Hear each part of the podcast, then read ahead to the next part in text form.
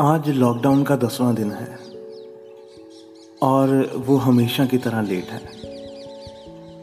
आज भी मैं उससे पहले बालकनी में खड़ा हूँ और वो दरवाज़ा खुलने का वेट कर रहा हूँ, जिसके खुलने पर विंड चाइम्स की आवाज़ आती है।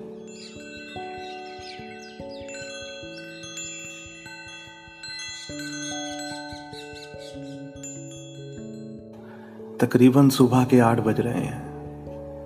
और सूरज अब पहले से थोड़ा ज़्यादा गर्म होना शुरू हो गया है।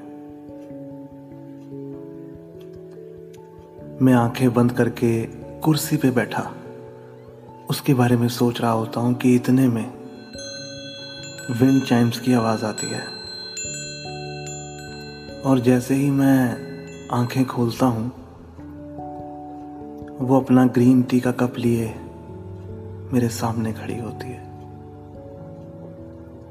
और और मेरी तरफ़ देखते हुए हाय का इशारा करती है।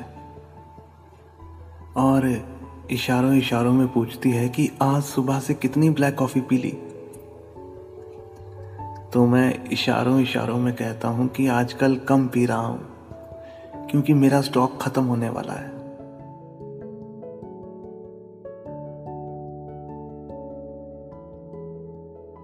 फिर थोड़ी देर तक आँखों की आँखों से बातें होती हैं।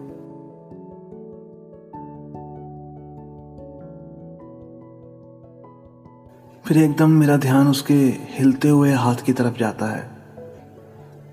और वो इशारों में कहती है कि आज सूरज कुछ ज़्यादा ही तेज है।